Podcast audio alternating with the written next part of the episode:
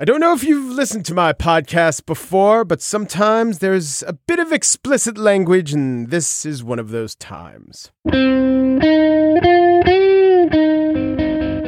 It's Wednesday, March 7th, 2018. From Slate, it's The Gist. I'm Mike Pesca. There's horrible weather in New York, so if this sounds a little different, I'm doing it from home. I am hunkered down. I am bunkered down. I am among the hunkered in a bunker. Or maybe that weird sound is just the giant howling wind in the empty offices of the West Wing with Gary Cohn's resignation. Now, I always thought the problem with the cacocracy was right there in the definition. It's a government by the worst and least qualified. I've been trying to find some silver linings left and right. Like, uh, if I told you, you know the phrase addition by subtraction? Well, if I told you that there was an organization and the following people have left Scaramucci, Gorka, Priebus, Bannon, Omarosa, Spicer, you might say, wow, that's, that's, that's a kicking organization. I mean, they've added a lot by subtracting that horrid list of negatives. It's not actually how it works. Because as Gary Cohn leaves, he was a qualified guy, perhaps at times tried to be a tempering influence on Trump's uh, economic agenda, don't know what he actually achieved. But if I told you that all these people were gone. All those people, I read perhaps six of the worst people to inhabit this worst staffed or most horribly and thinly staffed White House. Here's the problem, and I just realized it. Once there's a cacocracy and people start leaving the cacocracy, then what you're left with is people who are second stringers to the worst people in America. They're the backups to the worst. I suppose at some point there was a car that lost out to the Edsel in terms of what the Ford Motor Company was going to market. There must have been a formula that was just slightly worse than New Coke. There was an actress who didn't get the gig that January Jones booked. And in each of those cases, we don't think of them, but they are the people or the cars or the colas that are worse than the worst. And now, running America, that's who we're going to get. They are the replacement players, replacement players. I mean, this level who is leaving, they were already drawn from such high profile positions as being Ivanka Trump's favorite publicist and having been on multiple reality shows that the boss was the figurehead of. Now, who are we going to hire? Will we just be scanning the message boards of Breitbart or hiring any college sophomore his dad gave over $100 to the Trump campaign? Or maybe the Trump hiring team is just now scouring Twitter for anyone with deplorable and more than two flags in their handle. I mean, let's think about this guy who maybe you just heard of recently, Sam Nunberg. Sam Nunberg was hired by Trump. Now, to his credit, Sam Nunberg was also fired by Trump. But then he was hired by Trump again and he was fired by Trump again. And then he was hired by Trump again and fired by Trump again. And at least one of these times, it didn't seem like Trump really wanted to fire him, but what are you going to do? The guy used the N word willy nilly on Facebook and, and wasn't for nilly. So, right now, here's where we are in America. We had a cacocracy, and we're actually in the sub basement level, looking up at the cacocracy we once had and toasting the good times. Oh dear. On the show today, I spiel about putting a fun face on tariffs. But first, an interesting and fascinating conversation with an expert on gun control who not only has some ideas of what could work, but was right there overseeing the process that did work.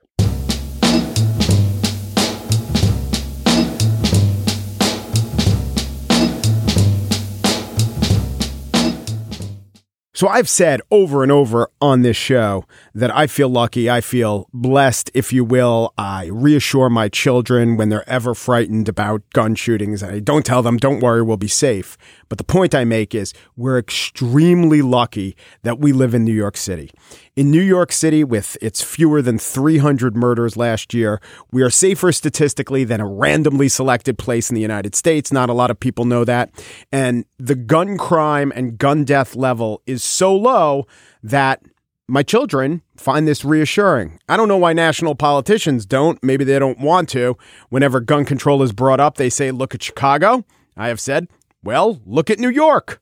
But how did New York City get here? Joining me now is Richard Aborn, who's president of the Citizens Crime Commission of New York City, was the president of Handgun Control Inc., now the Brady campaign from 92 to 96.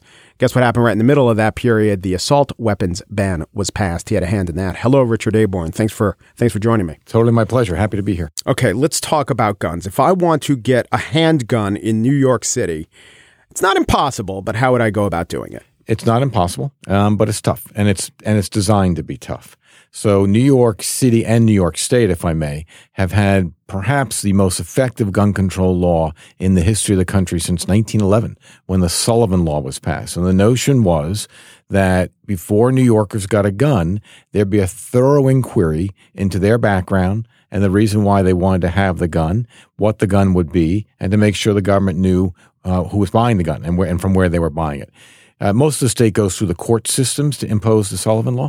New York City, from the grant of the legislature, actually uses the NYPD. So to get a gun in New York, and I, I, won't distinguish for our purposes between handgun and long gun; they're slightly different. But, yeah.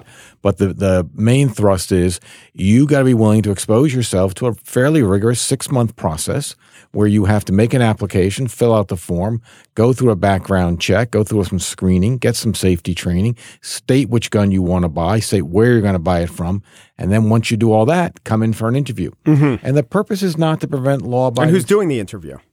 The, the NYPD. Also, a man in bl- a man in blue, a, man a uniformed officer. It's a uniformed right. officer. Yeah, exactly.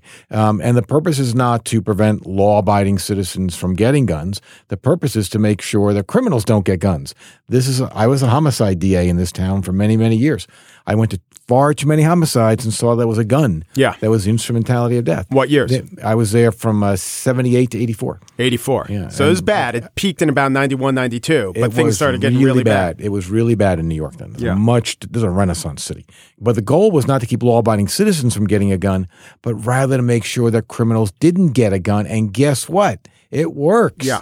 It works. So, what does the NYPD and New York City do to assess mental illness? What's so their threshold? So, we're, we're, looking to see whether or not you've had some involvement with the mental health system, mm-hmm. either with a doctor or psychiatrist. Maybe you've been in a mental health institution. Maybe you've had outpatient treatment. Maybe you've got a history of mental health related uh, interactions with the police department. That's easy to determine. Maybe yeah. there have been domestic calls about you that indicate some sort of mental instability. There are lots of ways to do it. That's why cops do this. They're investigators. Would one call or two calls automatically disqualify up, you? No, because because you don't know what the call is. Right. You don't know the substance. Would being on Prozac or antidepressant? No, no, no, no, no. You're going to have to show some erratic signs. Yeah. No, because lots of people, you know, men, listen, mental illness is a a vastly misunderstood disease. Many, many people have it in one form or another. As an aside, there's an enormous intersection between mental illness and criminal offending. We're doing a lot of work yeah. on that, trying to tease that out. No, the cops have got to make an assessment.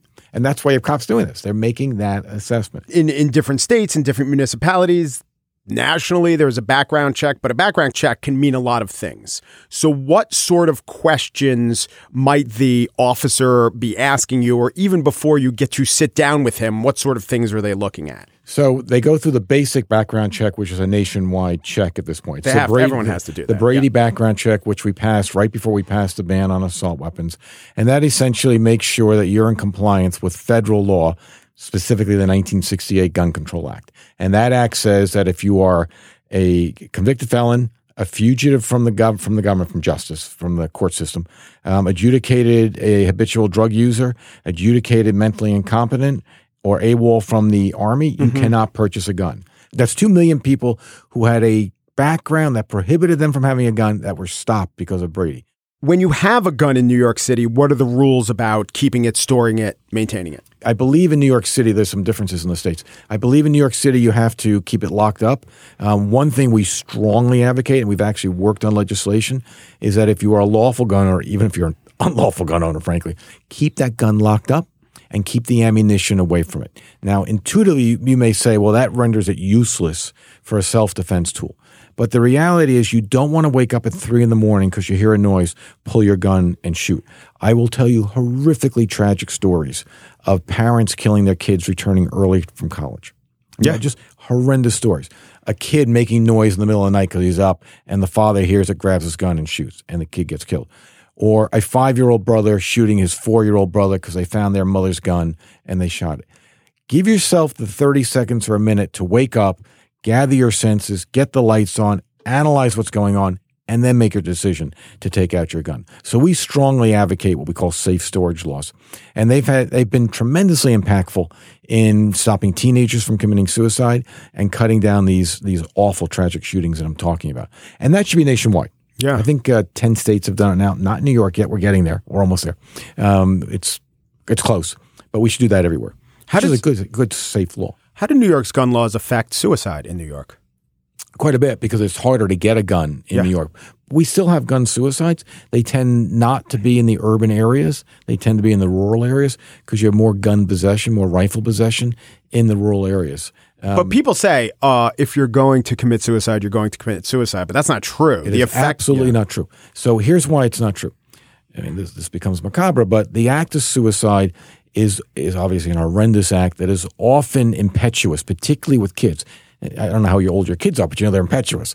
And when they become teenagers, put on your seatbelt. They'll be more, they'll be more impetuous. Um, if you give an impetuous kid who's high, in a highly emotional, depressed state a weapon, and they put that gun up and they pull the trigger, it's done. There's no taking that bullet back. They cut themselves, they take pills, they go in the garage. All those things take time, and it gives people time to reflect on what they've done and change their behavior. Not with a gun. Chicago's always brought up as a city that supposedly has very strict gun laws. Of course, they have a huge murder problem. Are the are the gun laws as strict as New York's? Yes, and in some ways even stricter. But herein lies the rub. Chicago, the city of Chicago, has very strong gun control laws. The problem is Chicago is surrounded by cities and towns that don't, and is surrounded by states that have virtually none. Yeah. So there's Like Indiana, Gary, Indiana is an hour away, Yeah, and yeah, just about. Yeah, yeah, exactly. 90 minutes. And and you just you just get outside of Chicago, Right. And people are. It's just super easy to get guns. You don't even have to drive down to Virginia as you do from New, from New York. That's their problem out there. The second problem, and this I know is a bit controversial, but there's very little penalty to pay in Chicago and Illinois for carrying an illegal gun. In New York, you pay a severe penalty for carrying an illegal gun. You look at a substantial time, and we can debate whether or not jail is appropriate or not. Um, in my view, jail is not appropriate for many, many offenses. I ran for district attorney in this town, and I actually said jail should not be being used in many offenses. In fact, we're not now. But when you make the decision to pick up an illegal gun, you are one step away from a shooting or a murder. Yeah. And we need to take that seriously. so Chicago, it's different. In Chicago, there's slap on the wrist uh, penalties for guns. They, yeah, they, well, there's not a lot of jail time. They get probation, they get diversions, Yeah. and and I fully embrace the idea of helping young people avoid lives of crime. I've spent a good part of my career, and the work we do at the Crime Commission is all about thinking about how you prevent crimes from happening and how you steer people off the criminal pathway. But we do have to make decisions in society, and jail is unfortunately an appropriate response for someone that carries an illegal gun. Because guess what? If you get into a fight and you don't have that gun, Yeah. you may get into a fist fight. You may even beat up the guy you're fighting with, but you're not going to kill him. But that gun is so impersonal and so fast and so impetuous that that shooting is over often before a kid realizes it. This is all behavioral economics, right? People are not going to engage in behavior if they think the outcome of the behavior is too risky. So when you think you, if you're going to get uh, arrested with an illegal gun, you're going to be looking at state time. We're looking at one to three years. Chances are you're not going to do it. There's an important Supreme Court case about uh, gun ownership. I mean, a few, but Heller was one.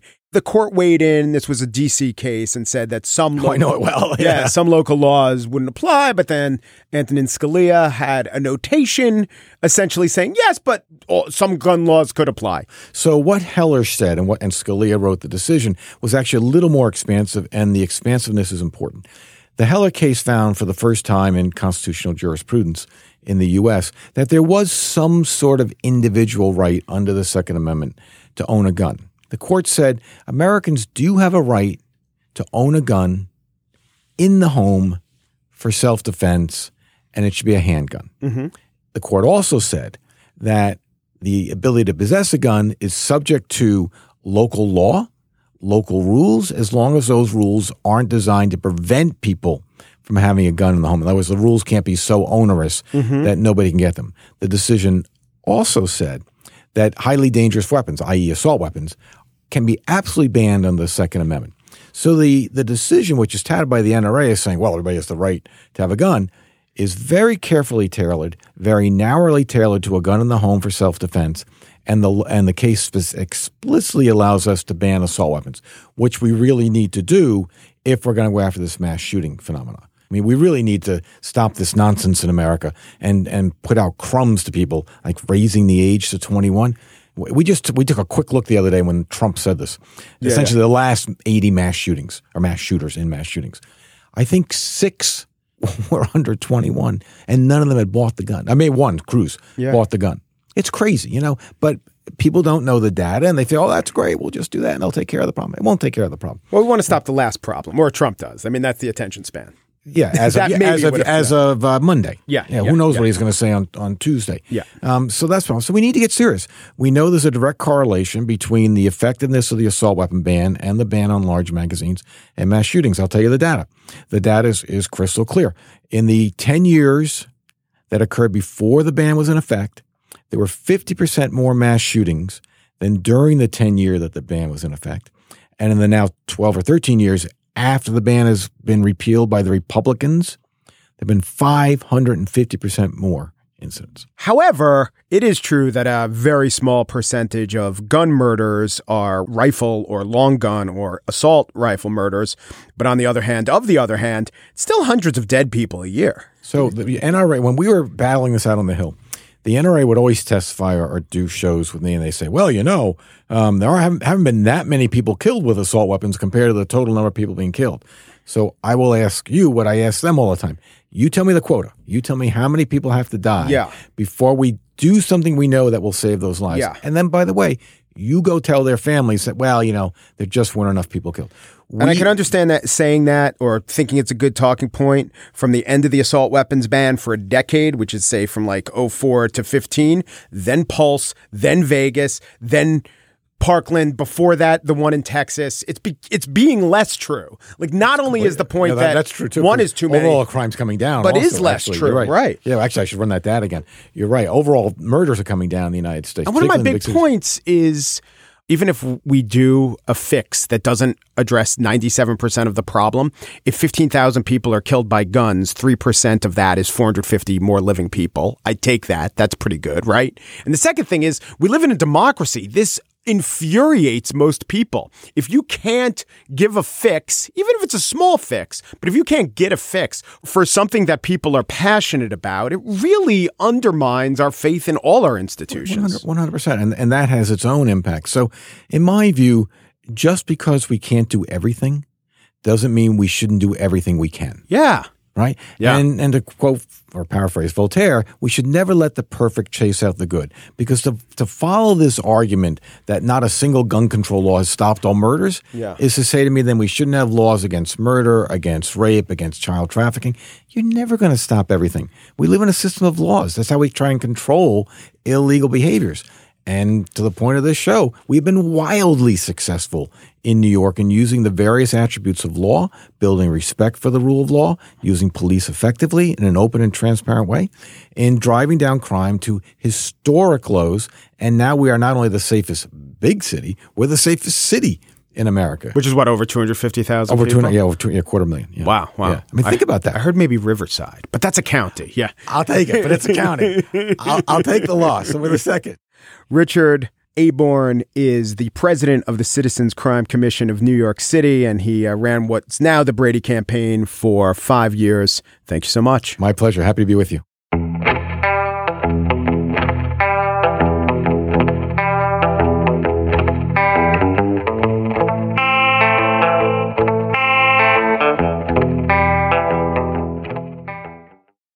And now, the spiel. One of my favorite podcasts, 538 does a segment called Good Use of Polling, Bad Use of Polling. And I have a poll here from the Suffolk University USA Today poll. And it wasn't a good or bad use of polling, it was just bad answers by Americans. This sometimes happens. They asked the classic question, What are you most concerned about? And jobs in the economy, as it often does, was high on people's lists. 9% cited it but vaulting to the top of important issues in advance of the upcoming congressional elections were, quote, gun control slash Second Amendment, 12%, and school safety, 6%. well, this might be a bad use of polling because gun control slash Second Amendment are really the opposite sides of an issue or opposite ways to look at an issue. This is like saying, well, the two biggest issues are the environment slash I need to extract some more minerals for my smelting plant. And then USA Today and Suffolk, but this was really USA Today's framing, goes on to say that school safety came in at 6%. So if you add gun control and school safety, you get 18% of Americans saying this was their number one issue, a huge and overriding issue.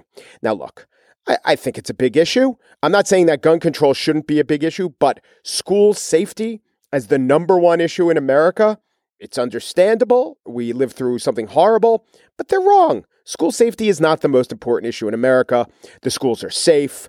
Gun slaughters in schools are relatively rare. I mean, in 10 of the last 15 shows, I've talked about what can be done to make the problem not go away, but more rare. I absolutely, you know this if you listen, I absolutely talk about gun control all the time. But school safety simply isn't the number one issue in America. And on that, Americans are wrong. So here's another poll where just a bunch of Americans were wrong, not even close to most of them, but enough. Morning Consult Politico talked about tariffs and they found that voters were split on Trump's decision to impose steel and aluminum tariffs. 39% of voters said they support it, 35% oppose it. I think it's a lot more logical to oppose it. I mean, you have a slight, not majority of voters, but sl- a slight plurality of voters saying they support it. But of course, overwhelmingly, individuals will be hurt by it. Some might be helped by it, but individually, many, many more people will be hurt than helped. And overall, the economy will be hurt. But here's the just flat out wrong response 52% of voters believe tariffs will make steel and aluminum more expensive. That is true. 7% said less expensive. No, no, no, no, no. And this gets to the overall insight I have about tariffs. People don't understand economics. People don't understand tariffs. People understand Trump when he says steel, jobs, coal. They understand that.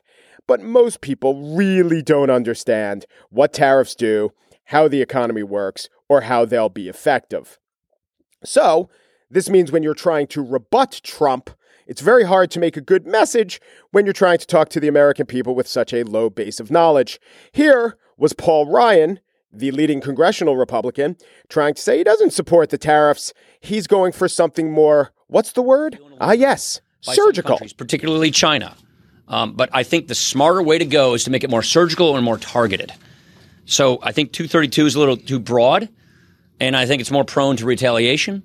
And so what we're encouraging the administration to do is to focus on what is clearly a legitimate problem and to be more surgical in its approach. Now, the problem with surgery is it requires a scalpel, Scalpels are made out of steel. It's going to make surgery a lot more expensive. But the overall problem is not the word surgical or the word steel or the word security. It's just not feeling about tariffs on an emotional level. It's an intellectual issue and it'll certainly hurt people's pocketbooks. And Trump is smart, I guess, to try to connect it to strong things like steel itself or the Defense Department but no one really gets what tariffs are. So, to this end, I guess Trump tried to be emotional when he talked about we're going to have a loving tariff. He sounded a little uh, insane, or as he would say, stable genius. But here's what I think they have to do I think they have to brand the tariffs and have, instead of just this abstract concept of tariffs, you know what I'm going to say, right? You're going to say, talk about an actual steel worker. No, I'm not. I'm going to say, think up a character. Call the character Harry Tariff. Or, on the other end, Albert Umbert Minim. Al U Minim. And Harry Tariff and Al U Minim could get out there in large, fanciful, Icecapades esque outfits with giant, kind of fun theme park heads and talk about the joys of tariffs and how he, Al U Minim, wants tariffs. He could even have pet dogs named Smoot and Hawley and they'd go all around the country. Maybe they'd get flown there in the presidential jet and they'd make appearances. Hey, it's Harry Tariff. Harry, tell us about the tariffs. And here's my pal, Al U. Minim. I know in America it's aluminum, but maybe Albert U. Minim could uh, have a monocle and an English accent and say, Righto, I know it hurts us, but blimey, I'm for it. Isn't that right, Smoot? Woof, woof. And Hawley? Hawley, stop doing that. We're in public. Now, here's the problem the aluminum lobby, the biggest aluminum manufacturing group in America, they're actually against the aluminum tariff. Because it turns out in America, 160,000 people make aluminum, but over half a million people work with aluminum, and the people working with aluminum rely on lower priced aluminum. So this tariff to help steel and aluminum manufacturers is actually opposed by one of those industries. Look, maybe my idea for Harry tariff and aluminum isn't reasonable. It's not going to work. People aren't influenced by cartoon characters when it comes to specific policies. I mean, maybe the presidency as a whole, but not on the specifics. So, yeah, I'll admit that as much as 7% of people are wrong to think that steel prices are going to come down, I'm probably also wrong that Harry Tariff has any legs. It probably works better than the Paul Ryan version, Sal Scalpel, and he doesn't have two lovable dogs as sidekicks. No, Hawley, put that down.